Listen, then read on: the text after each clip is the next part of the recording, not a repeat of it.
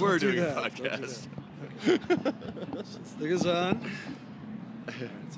City on the edge. City on the edge. City on the edge. City on the edge. City on the edge. City on the edge. City on the edge. City on the edge. City on the edge. City on the edge. City on the edge. City on the edge. City on the Edge podcast. It's the City on the Edge Podcast with Ty and Mike. Action. From Albuquerque, New Mexico. okay. All right, this is City on the Edge, a profile of one American city, Albuquerque, New Mexico, told through stories, history, and folklore. With your hosts, Mike Smith and Ty Bannerman. Cast City on the Edge. I want to thank everyone who uh, who downloaded it last time, even though we didn't have iTunes support or anything very official. You guys went to our SoundCloud account and you clicked the button and you listened to it, and I really appreciate it. As All of now, actually there was like a hundred something. Oh, so- really? Oh, great. Okay, good. Now, however, you can go to iTunes or Podbay or any of your favorite um, podcast downloading tools and get a copy of City on the Edge. Uh, in fact, you may have done that for this very episode. You may have. This week, uh, Mike has a piece about the murder of Carl Taylor Mm-hmm. in 1936 in the East It's true. You want to say a few words about that? Yeah, this this piece ended up being really long, so we've split it into two parts this episode. I mean, we talked about it a lot. I the the piece I had written about it was very long and and took up a lot of space in itself, and then we had a lot to say about it. But it's about this journalist Carl Taylor, who in 1936 was writing about the penitentes, this very usually sensationally covered um, uh, Catholic sect, unofficial Catholic sect that whips them, whips themselves and hangs themselves on crosses and so so forth. And when the this journalist was murdered, they were the primary suspects for it. So Yeah. this this at least for a while. Uh, so this story is about that murder, and yeah. It's 1936, so this Yeah. is a, a time when New Mexico has just uh, only recently become a state. right. So it's kind of like when the rest of America is sort of uh, uh, learning about New Mexico and maybe being a little bit freaked out about what Mm-hmm. they're learning about. And I think Carl Taylor was sort of uh, emblematic of that. It's true. Yeah, and Ty loves the word emblematic. I do. uh, the uh, we are sitting on the, next to the freeway right now, and there's cars zooming by. The uh, the sound quality will pick up after we are not doing that. so hang in there. okay, so let's go ahead and get right into the uh, into the recorded piece. Do you want to say anything else about it before we start? Just that if people really think they're good people, they'll listen to this. All right, I think so. Yes. All right.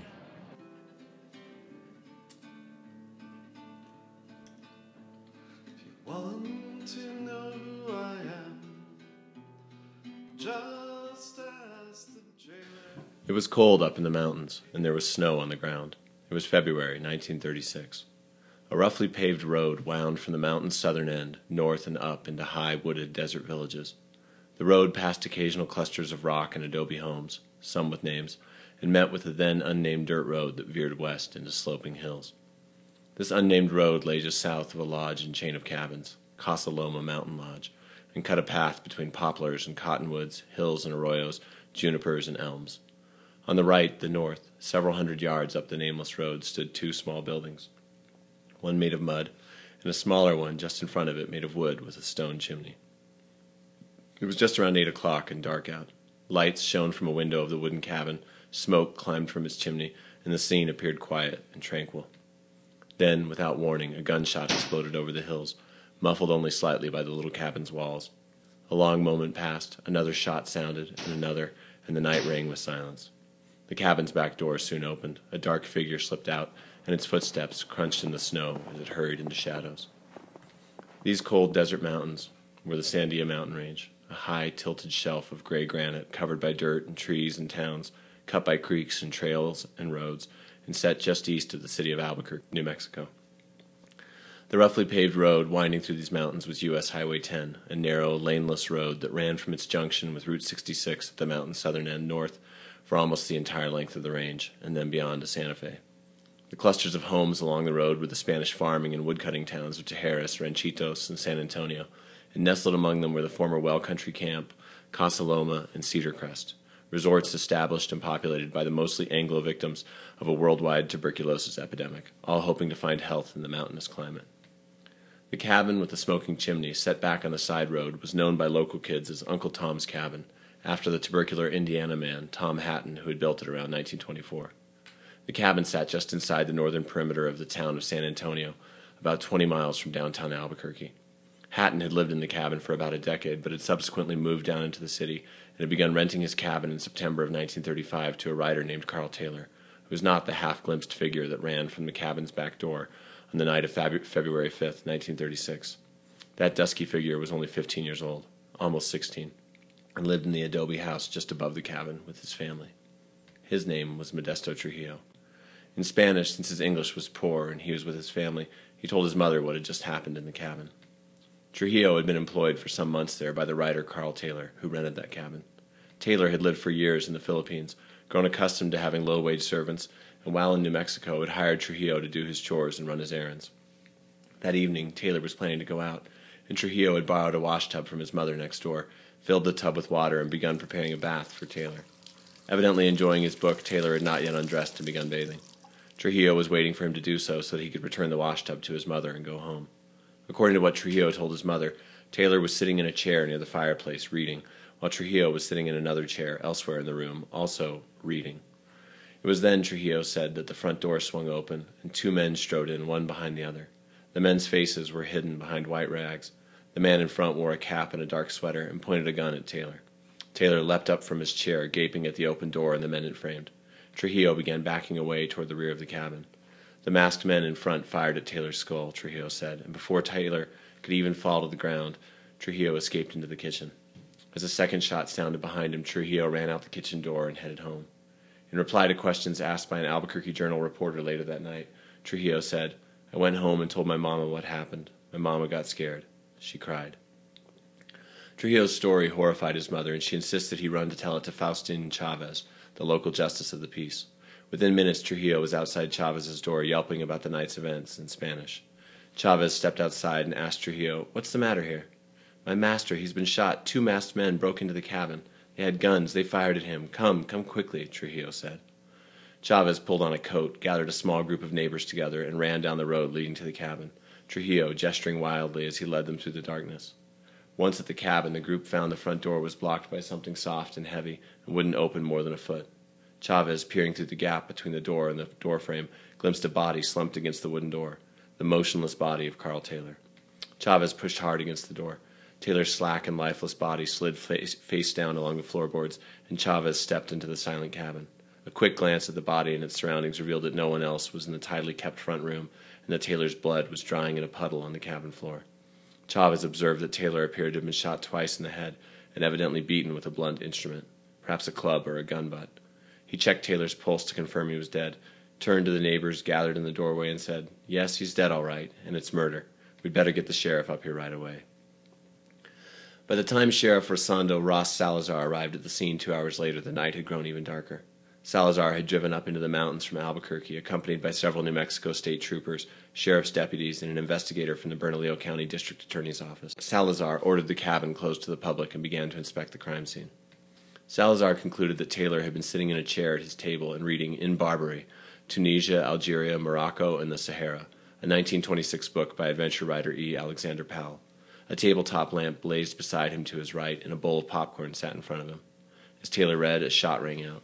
A bullet pierced the back of his neck, passed through his brain, and exited the right side of his forehead.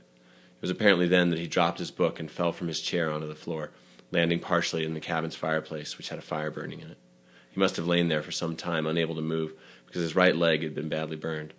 Then the killer had raised the small caliber gun again. A barely conscious Taylor had managed to raise his right arm in an attempt to deflect the bullet, and the killer had shot him again. This shot, fired at almost point blank range, left powder burns down Taylor's raised right arm, hit the center of his forehead, and expelled much of Taylor's brain onto the floor. Following this fatal shot, Taylor's body had been dragged out of the fireplace and over to the front door, leaving visible marks and a slick of blood across the wooden floorboards. The scene strewn across the silent cabin's interior suggested that the murder had been sudden, callous, and brutal An unused shotgun leaned in a corner of the cabin's front room, as if Taylor had been unable to defend himself before the first shot was fired, or been unaware that he needed to.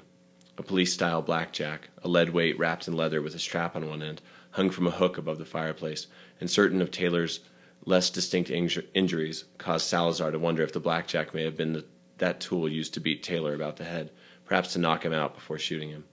And from the table to the fireplace to the front door, the blood and physical remains of Carl Taylor were everywhere. After Salazar and his officers concluded Wednesday night's investigation of the cabin, Taylor's body was taken in a hearse to the Blakemore Exeter Mortuary in Albuquerque. Salazar secured the cabin, declared it off limits to anyone but lawmen, and forbade even Tom Hatton, the cabin's owner, from coming near. Less than a mile up the road from Taylor's cabin was the Cedar Crest Trading Post, a small, locally owned store run by Carl Webb. Entrepreneur, recovered tuberculosis patient, and the founder of the adjacent Cedar Crest Resort, Webb would normally have closed the establishment earlier in the evening and shut off the power to the entire resort property at 11 p.m.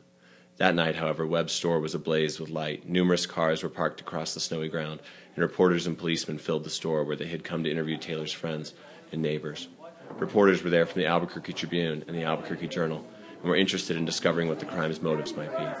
Included among the crowd at Cedar Crest that night was Conrad Richter, an acclaimed American novelist and a good friend of Taylor. Tom Hatton had called Richter with the shocking news of Taylor's death earlier that evening, and the two had ridden together from Albuquerque in Richter's car, stopping briefly at the blockaded cabin before rolling into Cedar Crest around 11 o'clock. Given that Hatton owned the cabin Taylor was killed in and had rented to Taylor since the previous September, and that Richter had been a friend and writing mentor to Taylor since the early 1930s, the journalists on the scene were especially interested in interviewing them.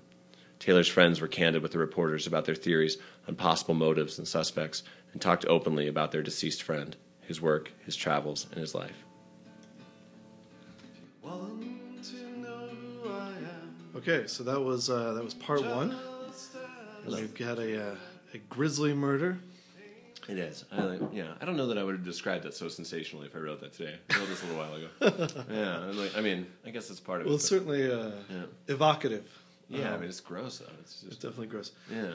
Okay, but let's uh, let's, let's maybe take a moment here and um, kind of get the scene in our minds of uh, this is taking place in, in New Mexico in 1936 in a little town outside of Albuquerque Right. on the other side of the Sandia Mountains called San Antonio. Mm-hmm. Uh, these days, it's more popularly known as Cedar Crest. Yeah, the Cedar Crest uh, mailing address seems to have subsumed that whole area. Right. Really, in a way. But back in these days, it was actually kind of more of a, a bunch of little villages Yeah. along Highway 14 Exactly. going north. Yeah. Um, And San Antonio was actually a really important town up there. It was it was when the mountains were resettled in 1819. San Antonio was the central town, and all the other towns up there, Tijeras, uh, San Antonito, uh, Cañoncito, they were all satellite communities okay. of San Antonio. This was a, it was so, so San Antonio is kind of like the middle, yeah, yeah. the hub yeah. of that little region of yeah. of villages. Yeah. And this okay, so 1936, New Mexico had only been a state for 20 years, mm-hmm. and uh, in 1912.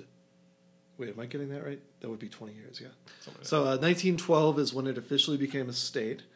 It had been a territory of the United States since, uh, what, the 18- 40s. 3000 BC. a, a, territory of the United States, oh, officially, oh, is what oh, I mean. Okay. You oh, know, oh, um, so, so it's around the, the mid yeah, yeah, 19th century. And prior to that, it, it was a, uh, a colony of, uh, of the Spanish crown, mm-hmm. uh, then became Mexico and so forth. And so there was kind of a. Uh, this is really like when when the the first white Americans were really building it up. Would you say is that? Mm-hmm. Yeah, a little bit. Yeah, yeah. He's certainly changing the nature of it. I mean, It's because the railroad has just come in as of like 1880. yeah, yeah. And uh, that's like brought a lot of people from Mm-hmm. the east, from the rest of America out here. Yeah. And then a lot of people came out because of tuberculosis. Uh, Exactly. Yeah, yeah, and um, yeah.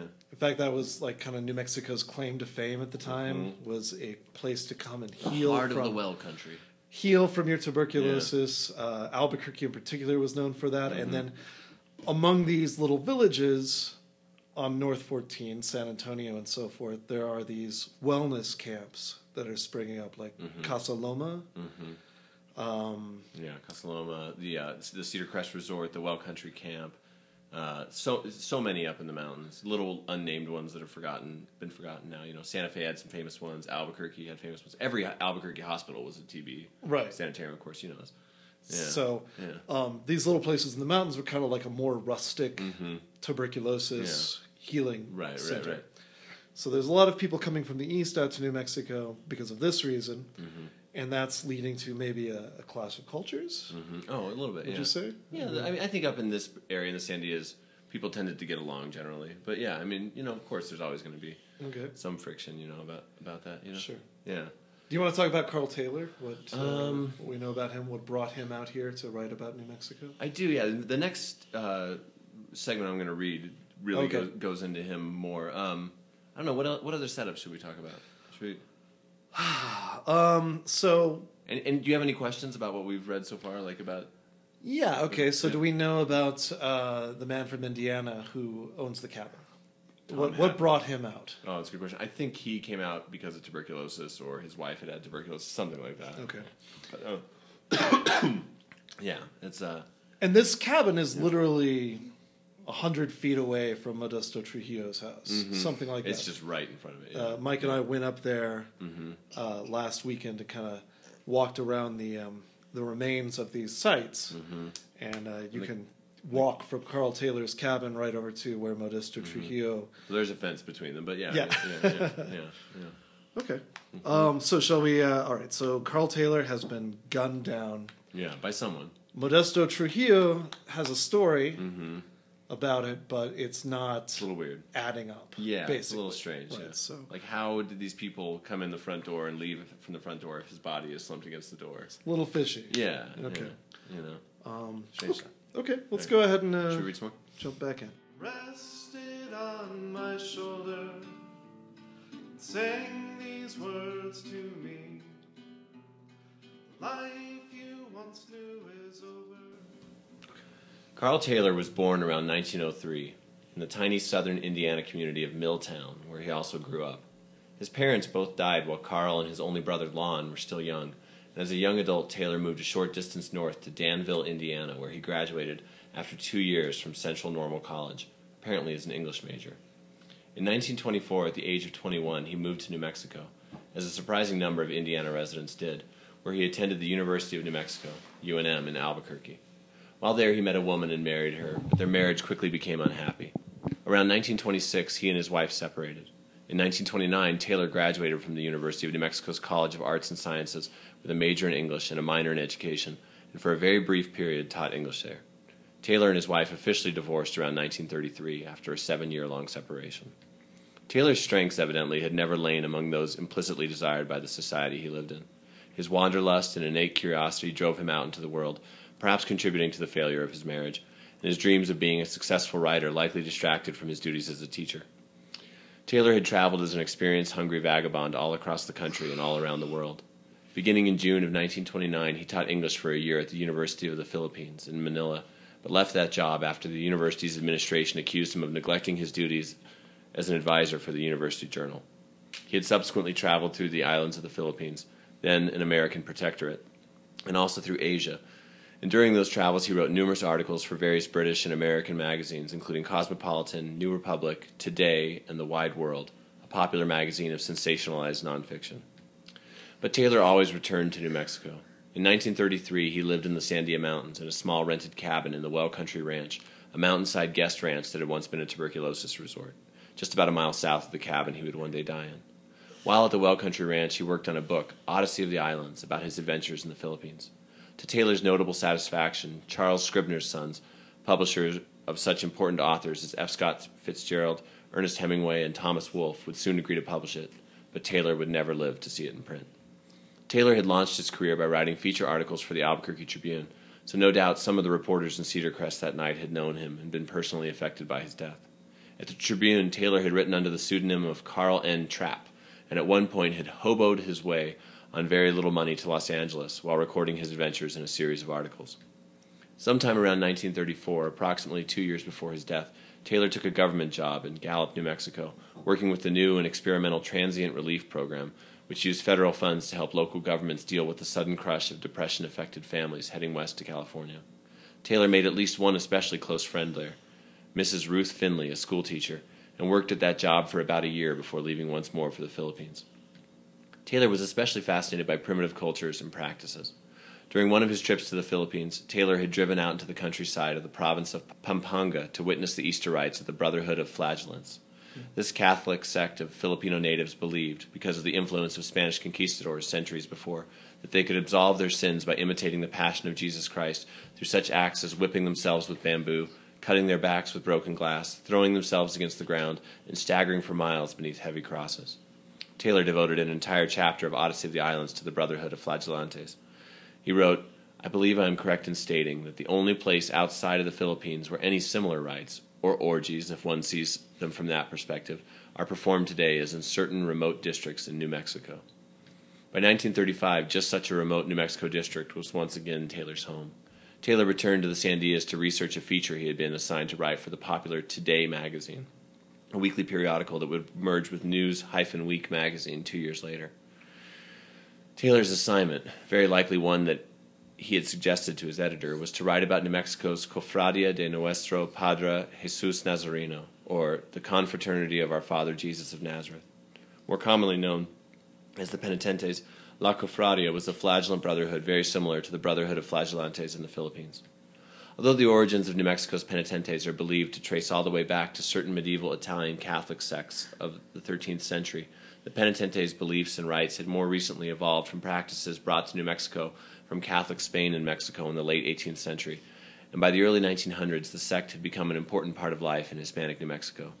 The lack of regular Catholic priests in many of New Mexico's more isolated towns, the need of these remote locales to have some sort of formal worship structure, and the desire of many rural Hispanics not to be assimilated into the culture and politics of a newly American New Mexico greatly stimulated the growth of the Penitente Brotherhood.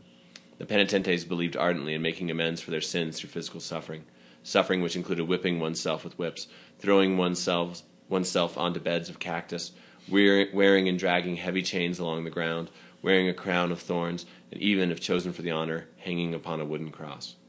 In 1935 and 1936, in San Antonio, New Mexico, the penitentes were thriving. Between 5,000 and 10,000 penitentes lived in the Southwest, and some of those lived in San Antonio. A low, grassy hillside in the town's northern end was the site of one of the area's only moradas, the exclusive adobe chapels in which the Brotherhood met to worship at an altar on which at least one human skull sat, and from which they began their religious processions. Many of the local farmers and woodcutters were members of the Brotherhood, and even the town's name, San Antonio, honored St. Anthony of Padua, one of the earliest known practitioners of self inflicted physical suffering for the sake of personal salvation.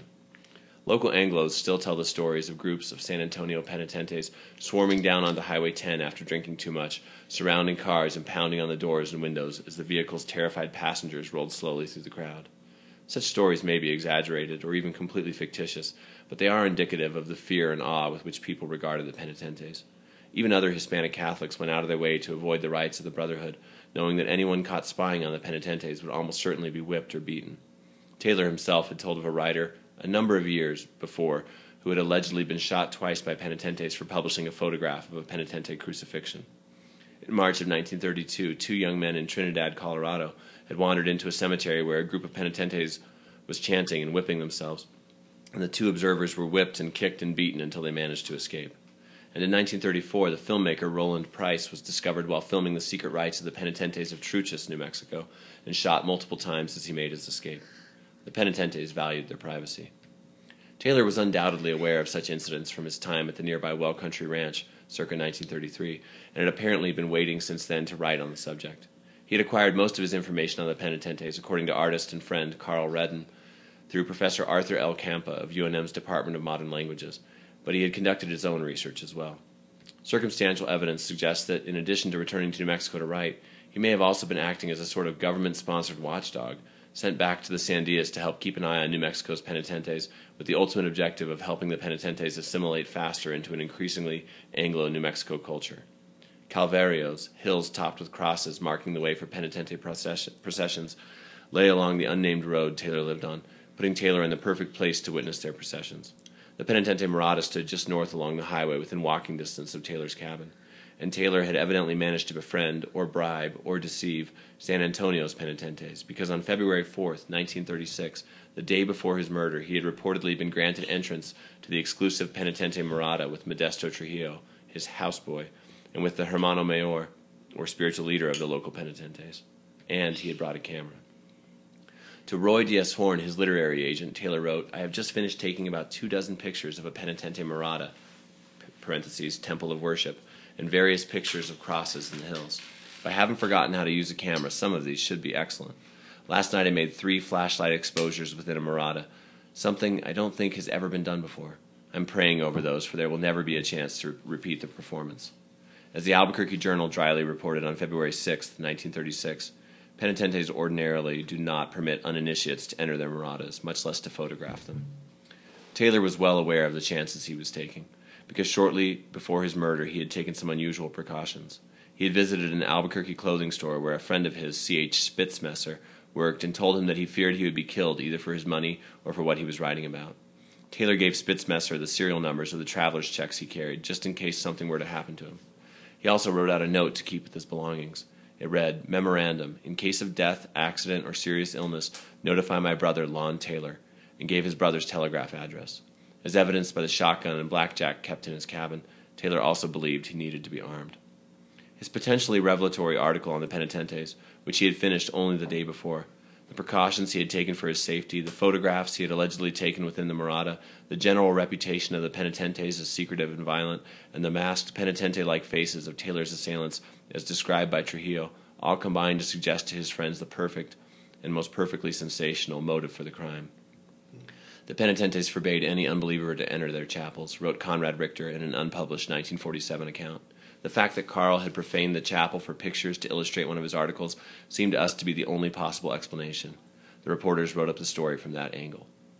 Richter, along with Dr. George St. Clair, the head of UNM's English department, and Taylor's one time referral to the University of the Philippines, urged the sheriff and his men to search the cabin for Taylor's article, confident it could provide clues if it was there, or a strong motive if it was not.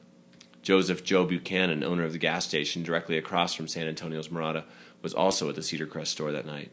Just before midnight, Buchanan mentioned to the sheriff that a local boy named Cresceniano Gutierrez had recently pawned a gun for $2 to a man named Eugene Gonzalez at an Albuquerque pawn shop.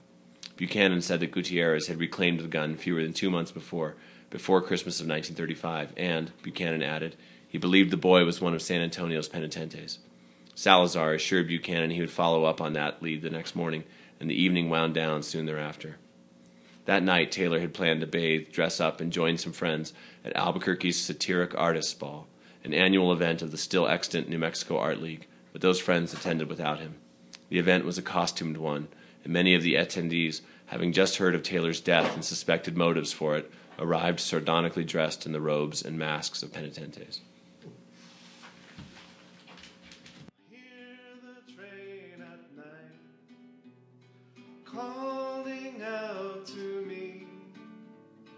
No, I never will take it. The green hills of California. The plot thickens. Yeah. Uh, suddenly we've got this uh, this very mysterious order, and kind of uh, listening to it, it, it sounds a little frightening, right? The penitentes Yeah. are now on the scene. Um, and as you say, they they're kind of a product of uh, the the Catholic Church pulling out of New Mexico following the uh, the Mexican Revolution, I believe. Oh, is that true?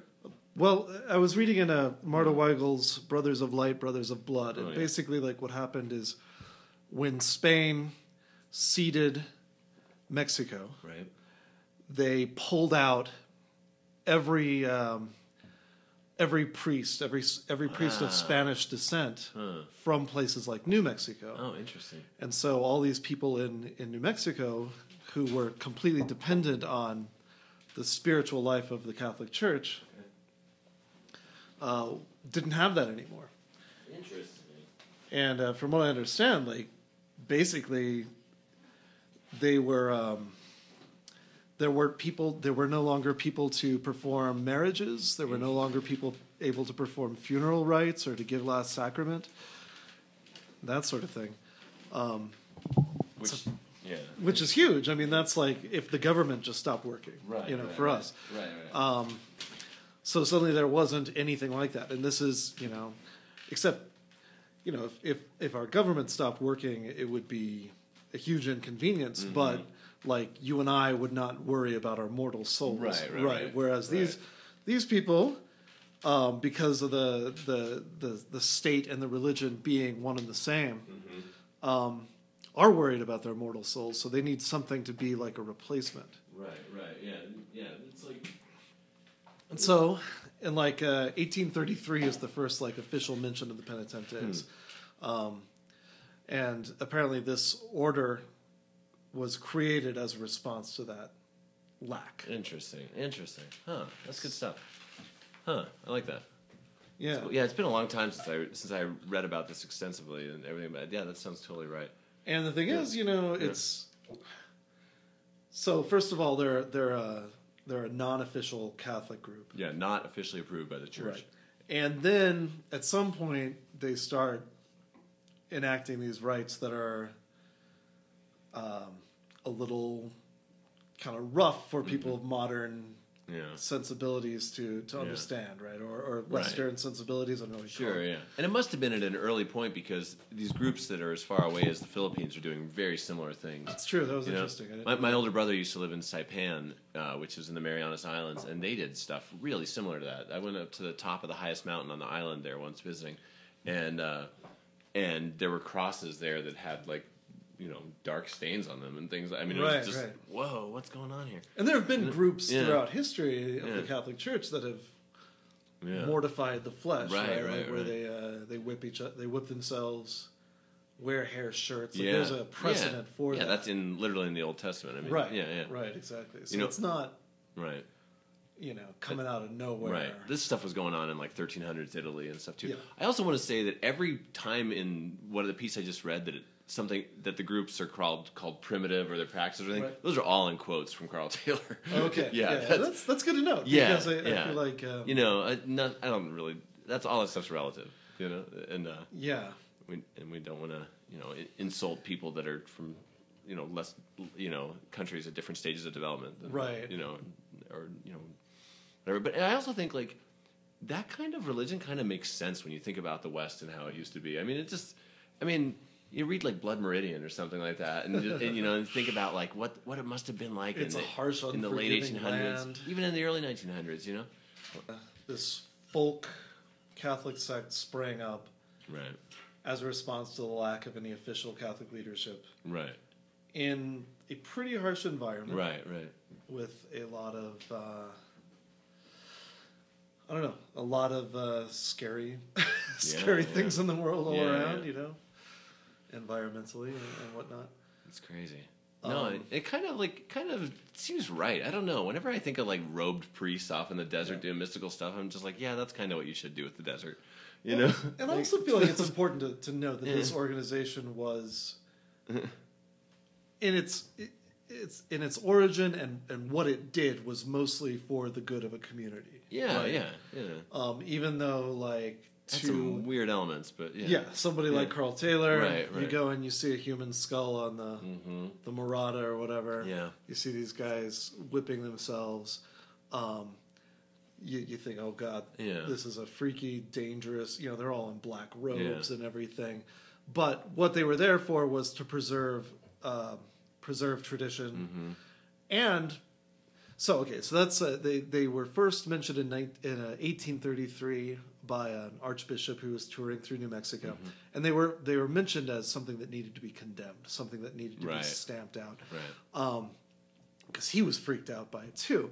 But I think it's really important to note that he saw all this going on, Mm-hmm. and then basically he just left New Mexico Mm. and didn't, you know, there was there wasn't any kind of a, a Catholic infrastructure to to change what was happening. So they continued to kind of like grow and flourish throughout the 19th century. Um, and then I think they were supposed to have been at their strongest at like 1880 or something like that that. right? Like that, that was like when they were reaching their height. You know, so it's, it's fairly recent. You know, it's not like there's some organization from the depths of time or Yeah, anything yeah. like this. This this is they and I almost wonder if if maybe they didn't get sort of extra entrenched in their traditions Hmm. as a result of the clash between the Americans coming in, Right, right. um, saying, "Okay, this is New Mexico's Right. is our land. We're going to figure out how to get everyone assimilated." Mm-hmm. You know, and in these little these villages up in northern New Mexico, which is where the the penitentes mostly were, Right. if they weren't sort of doubling down and saying, "No, this is our culture. We're going to like preserve it. Yeah. This, we're going to preserve these aspects of Yeah, it," which of course became very like right, exciting for someone like Carl Taylor, right. Yeah, yeah, and for the guy who runs uh, Yeah. Today magazine, or yeah, yeah. right? yeah. He's like reading Yeah. about this group. I mean, that's that's gold, right? Oh, it's so interesting. Yeah, yeah. No, it is, and it's so it, it's like it's an inherently sensational. Oh, my pants are ripping. What a bummer. Uh, it's like yeah, it's an inherently sensational um, topic. I mean, Right. people whipping themselves and marching Yeah. from crosses to cro- cross to cross and beating up anybody that crosses their paths. You know, like Yeah. wearing secret robes in the desert and just all this craziness. It's like it's super interesting. You It know, is, and you can see what. And who knows, man? Maybe he had like some weird kinks or something. If you look up the movie that was later based on about this story, which we'll, I'm sure we'll get into later, "The Lash of the Penitentes," um, it's like its biggest presence on the internet is like on websites that compile like movies that have whipping in them. It's it's salacious, right? Like Yeah. it's something that uh, You know. It's like to Yeah. a culture that um, kind of suppresses, like yeah. I don't know, that kind of mortification. Right, whatever, right. That, that becomes very alluring. Yeah.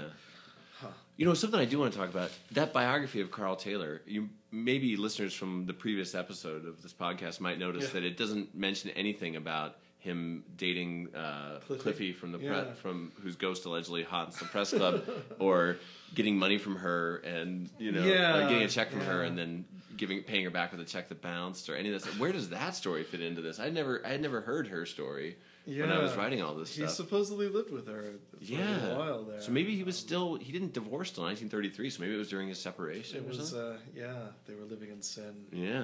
Yeah. Crazy man. I think there's another element. I would not be surprised to find out that Carl Taylor was like kind of a sick freak or something. I mean, it's kind of weird. Who goes to the Philippines and gets used to like having young boys in his employment, and then comes back and like employs a young boy in New Mexico and like.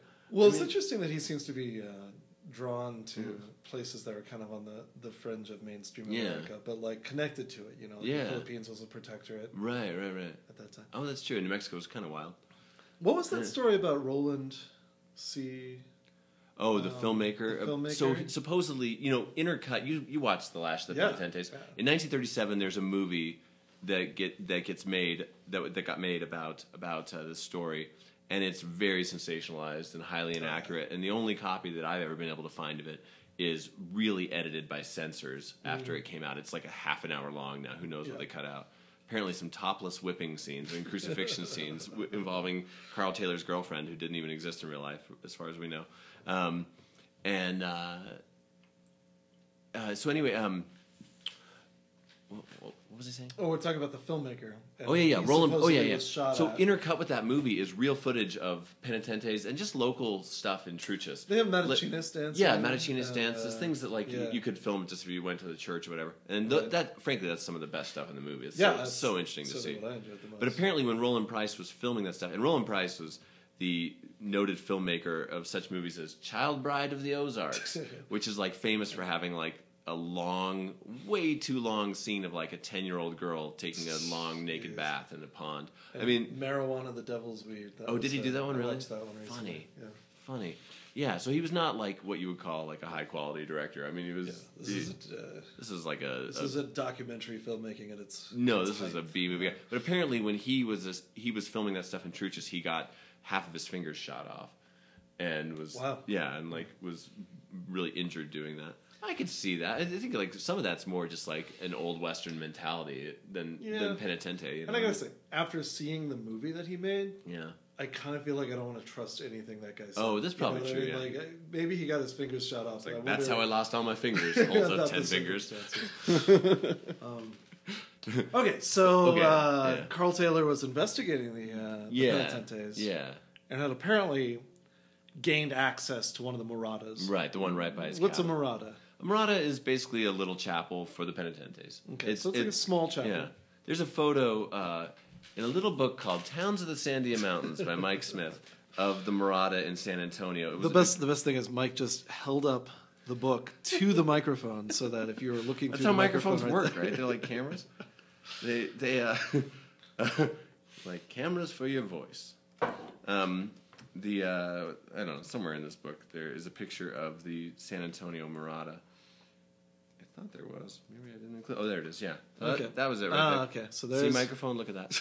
and and we'll so- put this on the so Facebook page. So yeah, and it, this year's March 1940 on the cover of New Mexico magazine, and um, so Morada, you know, a little little stone A little chapel, chapel. little adobe chapel. specifically for the Yeah. penitentes, yeah, and it has their implements. In it it had an altar with a skull on it. I've actually heard the story of whose skull that is and how it was dug Oh, up really? and placed in there and stuff. It was like it was just somebody who like wanted to dig up his great grandfather from the local cemetery and, it and was bring fun. it into yeah. the. This is the specific Morada Yeah, of San. Antonio. Yeah.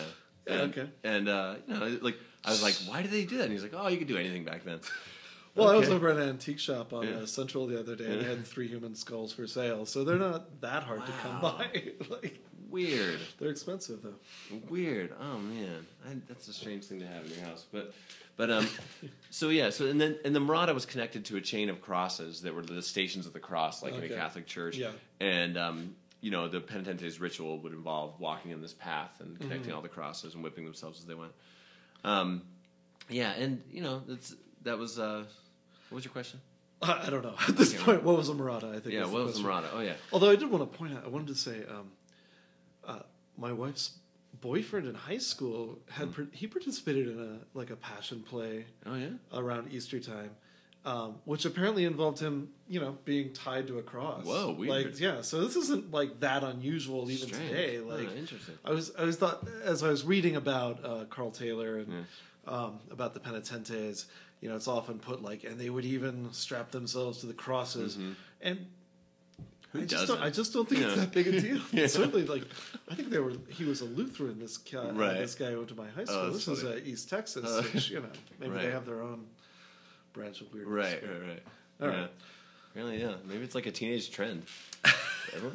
Come on, let's go crucify. I mean, I don't know that he wasn't whipping himself. Right. Um, That's interesting. Um, do you know? Do you know what the what the idea behind the the whipping was? Like, was there? Are you familiar with like kind of the? I think it had to do with the expiation of your sins through suffering, through and, and and like kind of. I think maybe it had something to do with like trying to understand like what Jesus went through, like Yeah, you know, in the in the Catholic story. So yeah, I mean, the passion, right? yeah, you know, just just to feel that, you know. Um, it's a, a lot of this we don't know because this is a, a notoriously secret oh, true. Yeah, group, right? yeah. So we kind of have to piece Oh. it together. I, I watched a documentary in one of Marta Weigle's classes Mm-hmm. once, um, who's, who's written about this, um, and it was so great. There's this wonderful this guy who wrote this book, uh, En Divina Luz, about um, filming all the the different Morada, taking photos of all the different Moradas in New Mm-hmm. Mexico because there's still many of them that you can see. I went I visited one in Yeah. Cochiti Lake once, and it was really neat. They've got one in. Uh, Yeah. If you want to go see one, there's one at Los Golondrinos Ranch in Oh, I went to that one uh, too. I heard a bagpipe performance in that one, which was weird. They did like Scottish song. what It's like a state park or What's something. going right? on? I went to a Renaissance fair there, and there were like unicorns and bagpipe music, and I was like, "This is not how the penitentes would." Well, we don't know because it's secret. Maybe they Yeah, had the right of the unicorn. Part of the now for the sacred bagpipe music. Um, but uh, oh, the, but anyway, in this documentary I saw, there's this great scene. Yeah, yeah, it'll be great. Uh, there's this great scene where, um, thank you, uh, where this guy has been beaten up and attacked by a group of masked people outside of Morada, and he's just like, I just want to say the penitentes had nothing to do with this. This- So that was a real thing that happened. yeah. Oh, man. Some like a group jumped him and broke his cameras and beat him up. So I think at the very least, you don't want to. You're You less don't want to go teasing the Penitentes. And dude, sure. Ty, when I was writing this, which I honestly I got to be honest, I wrote this like a few years ago. Like this is this is an older piece of mine. Um, when I wrote this, I got a couple of anonymous phone calls just saying, "Be careful how you write about the penitentes." Like, and uh, they don't even have a Morada in Cedar Crest anymore, Yeah, or in, right, in right, San. Antonio. I mean, it's just you know. But I got these weird, kind of threatening, anonymous phone calls that hung up without saying goodbye. Really, and and where the people never identified themselves. I mean, I think that there's still a real presence of like people that, you know, Well, I think at least that you know I mean, care about the stuff.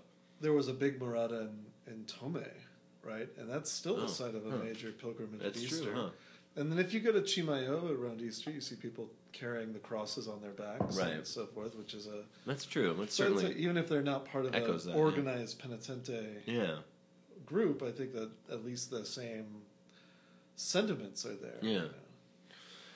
Oh man, should we So, another yeah, one? Yeah. Okay. So All right. let's uh, let's see. So We're about halfway through. We've been learning about uh, Carl Taylor's investigation of the penitentes Mm-hmm. and some some creepy things that started Sure. happening, and, and he seemed convinced that what he was doing was potentially dangerous, could land Yeah. him in a lot of trouble. Right. Okay, so that's the end of part one of the murder of Carl Taylor. We're ending on a cliffhanger. We are. Did the penitentes kill Carl Taylor? Well, well, you could go on the internet and find out, or you could wait until you next could week. wait one week and listen to your favorite your favorite podcasters Yes. deliver the answer to you in a uh, Or you could do both. literate do a little way. research and then check in with us next week.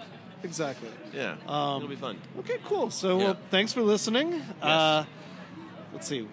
We want to say Uh, let's see. Should we say some basic things about this episode? This Okay. episode's music comes from Tim Howard, okay. Uh, Tim Howard. who later became Soltero. Check out uh, Soltero's music online. Um, the uh, the episode was made by Mike Smith and Ty Bannerman. Ty Bannerman and Mike Smith, I should say. This guy's And done a Mike. Smith and Ty Bannerman. Yes, Also, yes. they were involved. Yes, and Yeah. uh, and it was definitely produced by Ty Bannerman, who's done a lot of great editing on I did the sound effects. for this stuff and sound effects. Yeah, definitely produced by that guy. He is the Ira Glass of this. All right. I certainly smacked my lips enough. Yeah, yeah, yeah. Yeah, for Ira Glass. Act ten, the podcast's over. okay. Uh, check back in about a week.